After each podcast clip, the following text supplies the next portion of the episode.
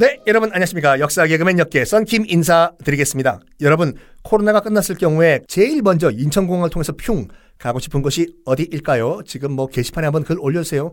네이버 게시판도 괜찮고 팟빵 게시판도 그렇고 팟빵 1위라니까요. 뭐 가끔씩 2위도 되지만 아 어쨌든 간에 뭐 게시판에 올려주시면 가장 많이 가고 싶은 곳으로 투표가 된 그곳 떠난다니까요. 지난 시간에 하드리아누스가 드디어 이제 망조가 들기 시작했다. 그 망조가 무엇이었냐? 안티노우스라는 미소년, 샤라라라라라 미소년과 함께 지금 여행을 다니기 시작했다고 말씀드렸지 않습니까? 이 안티노우스가 같이 이집트에 갔다가 나일강에서 아프 아프 아프 수영을 하다가 익사를 하고 맙니다. 죽어요. 객사를 해요. 사고사. 역사가들은 뭐라고 지금 그 당시 상황을 묘사를 했냐면 지금 물론 기준으로 보면은 성인지 감수성 정말 떨어지는 표현이지만 역사가가 이렇게 묘, 묘사를 했다니까요. 황제가 여자처럼 쓰러져 통곡을 했다라고 기록을 했어요. 제가 한 말이 아니에요. 물론 지금 기준에서는 성인지 감수성 떨어지는 편이에요. 뭐 여자고 남자고 우는 게 다 똑같지.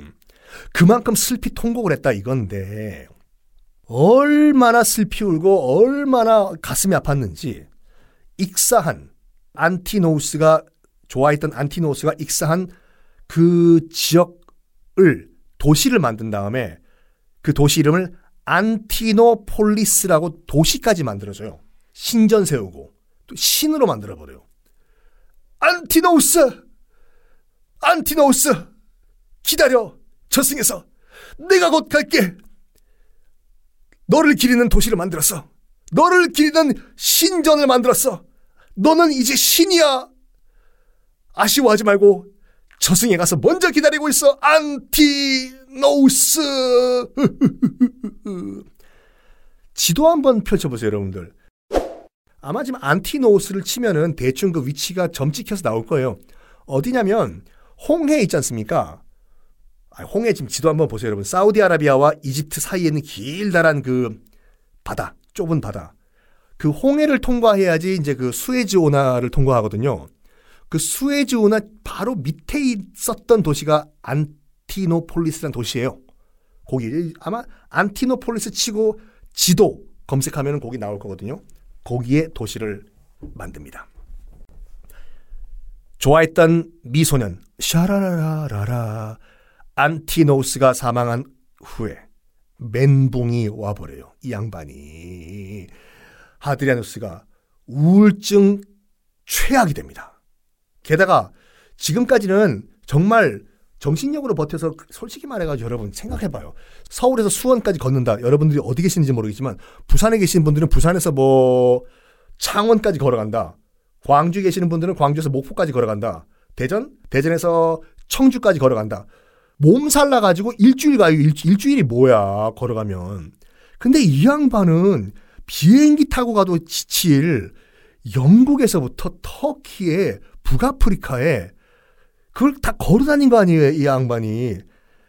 처음에는 어떤 명분과 정신력으로 버티다가 마지막에는 자기가 좋아했던 그 안티노우스가 같이 있으니까 힘이 나잖아요. 안티노우스. 이 다음 목적지가 정말 아름다운 도시거든. 내가 너한테 꼭 보여주고 싶어. 진짜로요? 저 빨리 보고 싶어요. 그래, 조금만 더 힘내자. 만보게 찾지. 눌러 푸시 버튼 톡 똑딱 똑딱 똑딱. 아참, 만보게는 여러분들 일본 기업이 그 마케팅으로 만들어 거예요. 만보를 걷든 7천보를 걷든 5천보를 걷든 별 의미가 없대요. 1964년도 도쿄 올림픽을 계기로 해가지고 한 일본 기업이 걷는 걸 측정하는 그런 그 기계를 만들었는데 이름을 만들다 보니까 만보를 걸으면 건강이 좋아질 거다라고 해서 처음으로 제품 이름을 만보계라고 만들었거든요. 마케팅 때문에 만들어진 거예요. 의학계에 계시는 분들도 만 보든 구천 보든 칠천 보든 별 의미가 없다. 차이가. 어쨌든 이제 멘붕이 온 거예요. 하드레누스 왕제가.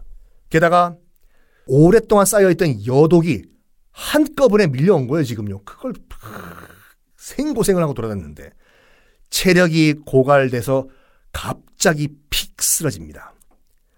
기원 후 서기 132년부터는 본격적으로 체력이 붕괴되기 시작하는데 기록에 따르면 갑자기 몸이 붓고 피가 멈추지 않는 병에 걸렸다고 해요. 그러니까 이 하드리아누스도 자기도 알죠. 하드리아누스도 자기 죽음을 직감을 합니다. 그리고 자기의 묘를 미리 준비를 시켜요. 묘를 만든 다음에 나 거기 이제 묻어달라고 죽을 준비를 합니다. 어, 정말 낭만과 예술을 사랑했던 황제답게 죽음도 정말 예술적으로 죽으려고 해요. 일단 로마로 돌아갑니다. 죽더라도 로마에서 죽, 죽겠다 해가지고 로마 근교의 한 별장에서요. 한 철학자와 인생과 삶에 대해서 막 논, 어, 논쟁을 했대요. 삶이란 무엇인가? 죽음이란 무엇인가? 그러다가 가, 앞에 있던 철학자가 황제폐하! 왜? 제 자살을 허락해 주십시오! 정말 사귀시는가? 네, 황제폐하! 알겠다. 허락해 주겠다. 감사합니다, 황제폐하! 그리고 진짜로 황제 앞에서 그 철학자가 논, 삶과 죽음에 대해서 논쟁을 벌이던 철학자가 독약을 마시고 극단적인 선택을 해버린 거예요. 그걸 본 황제, 뭐라고 할게요? 옆에 있던 어이 보고, 정말 어이가 없네.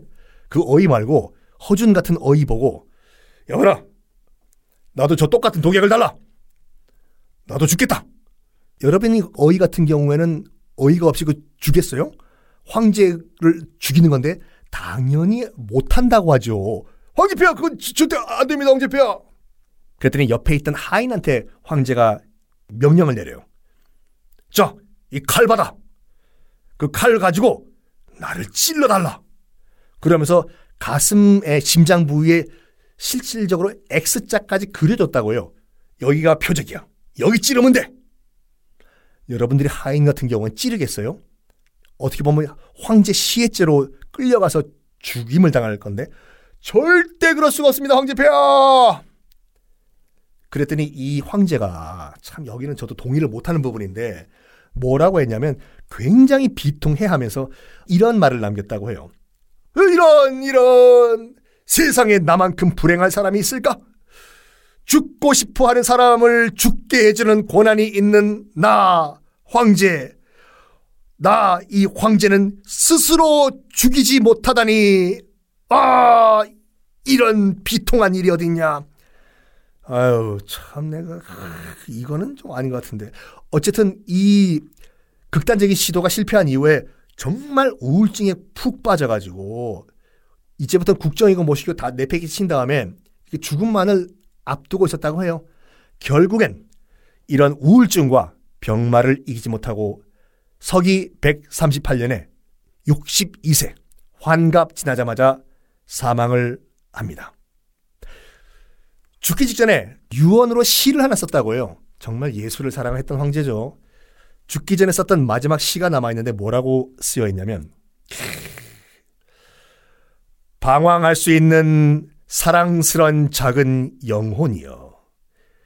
육체에 잠시 머무른 친구여. 이젠 안녕. 이라는 유언을 남겼다고 합니다.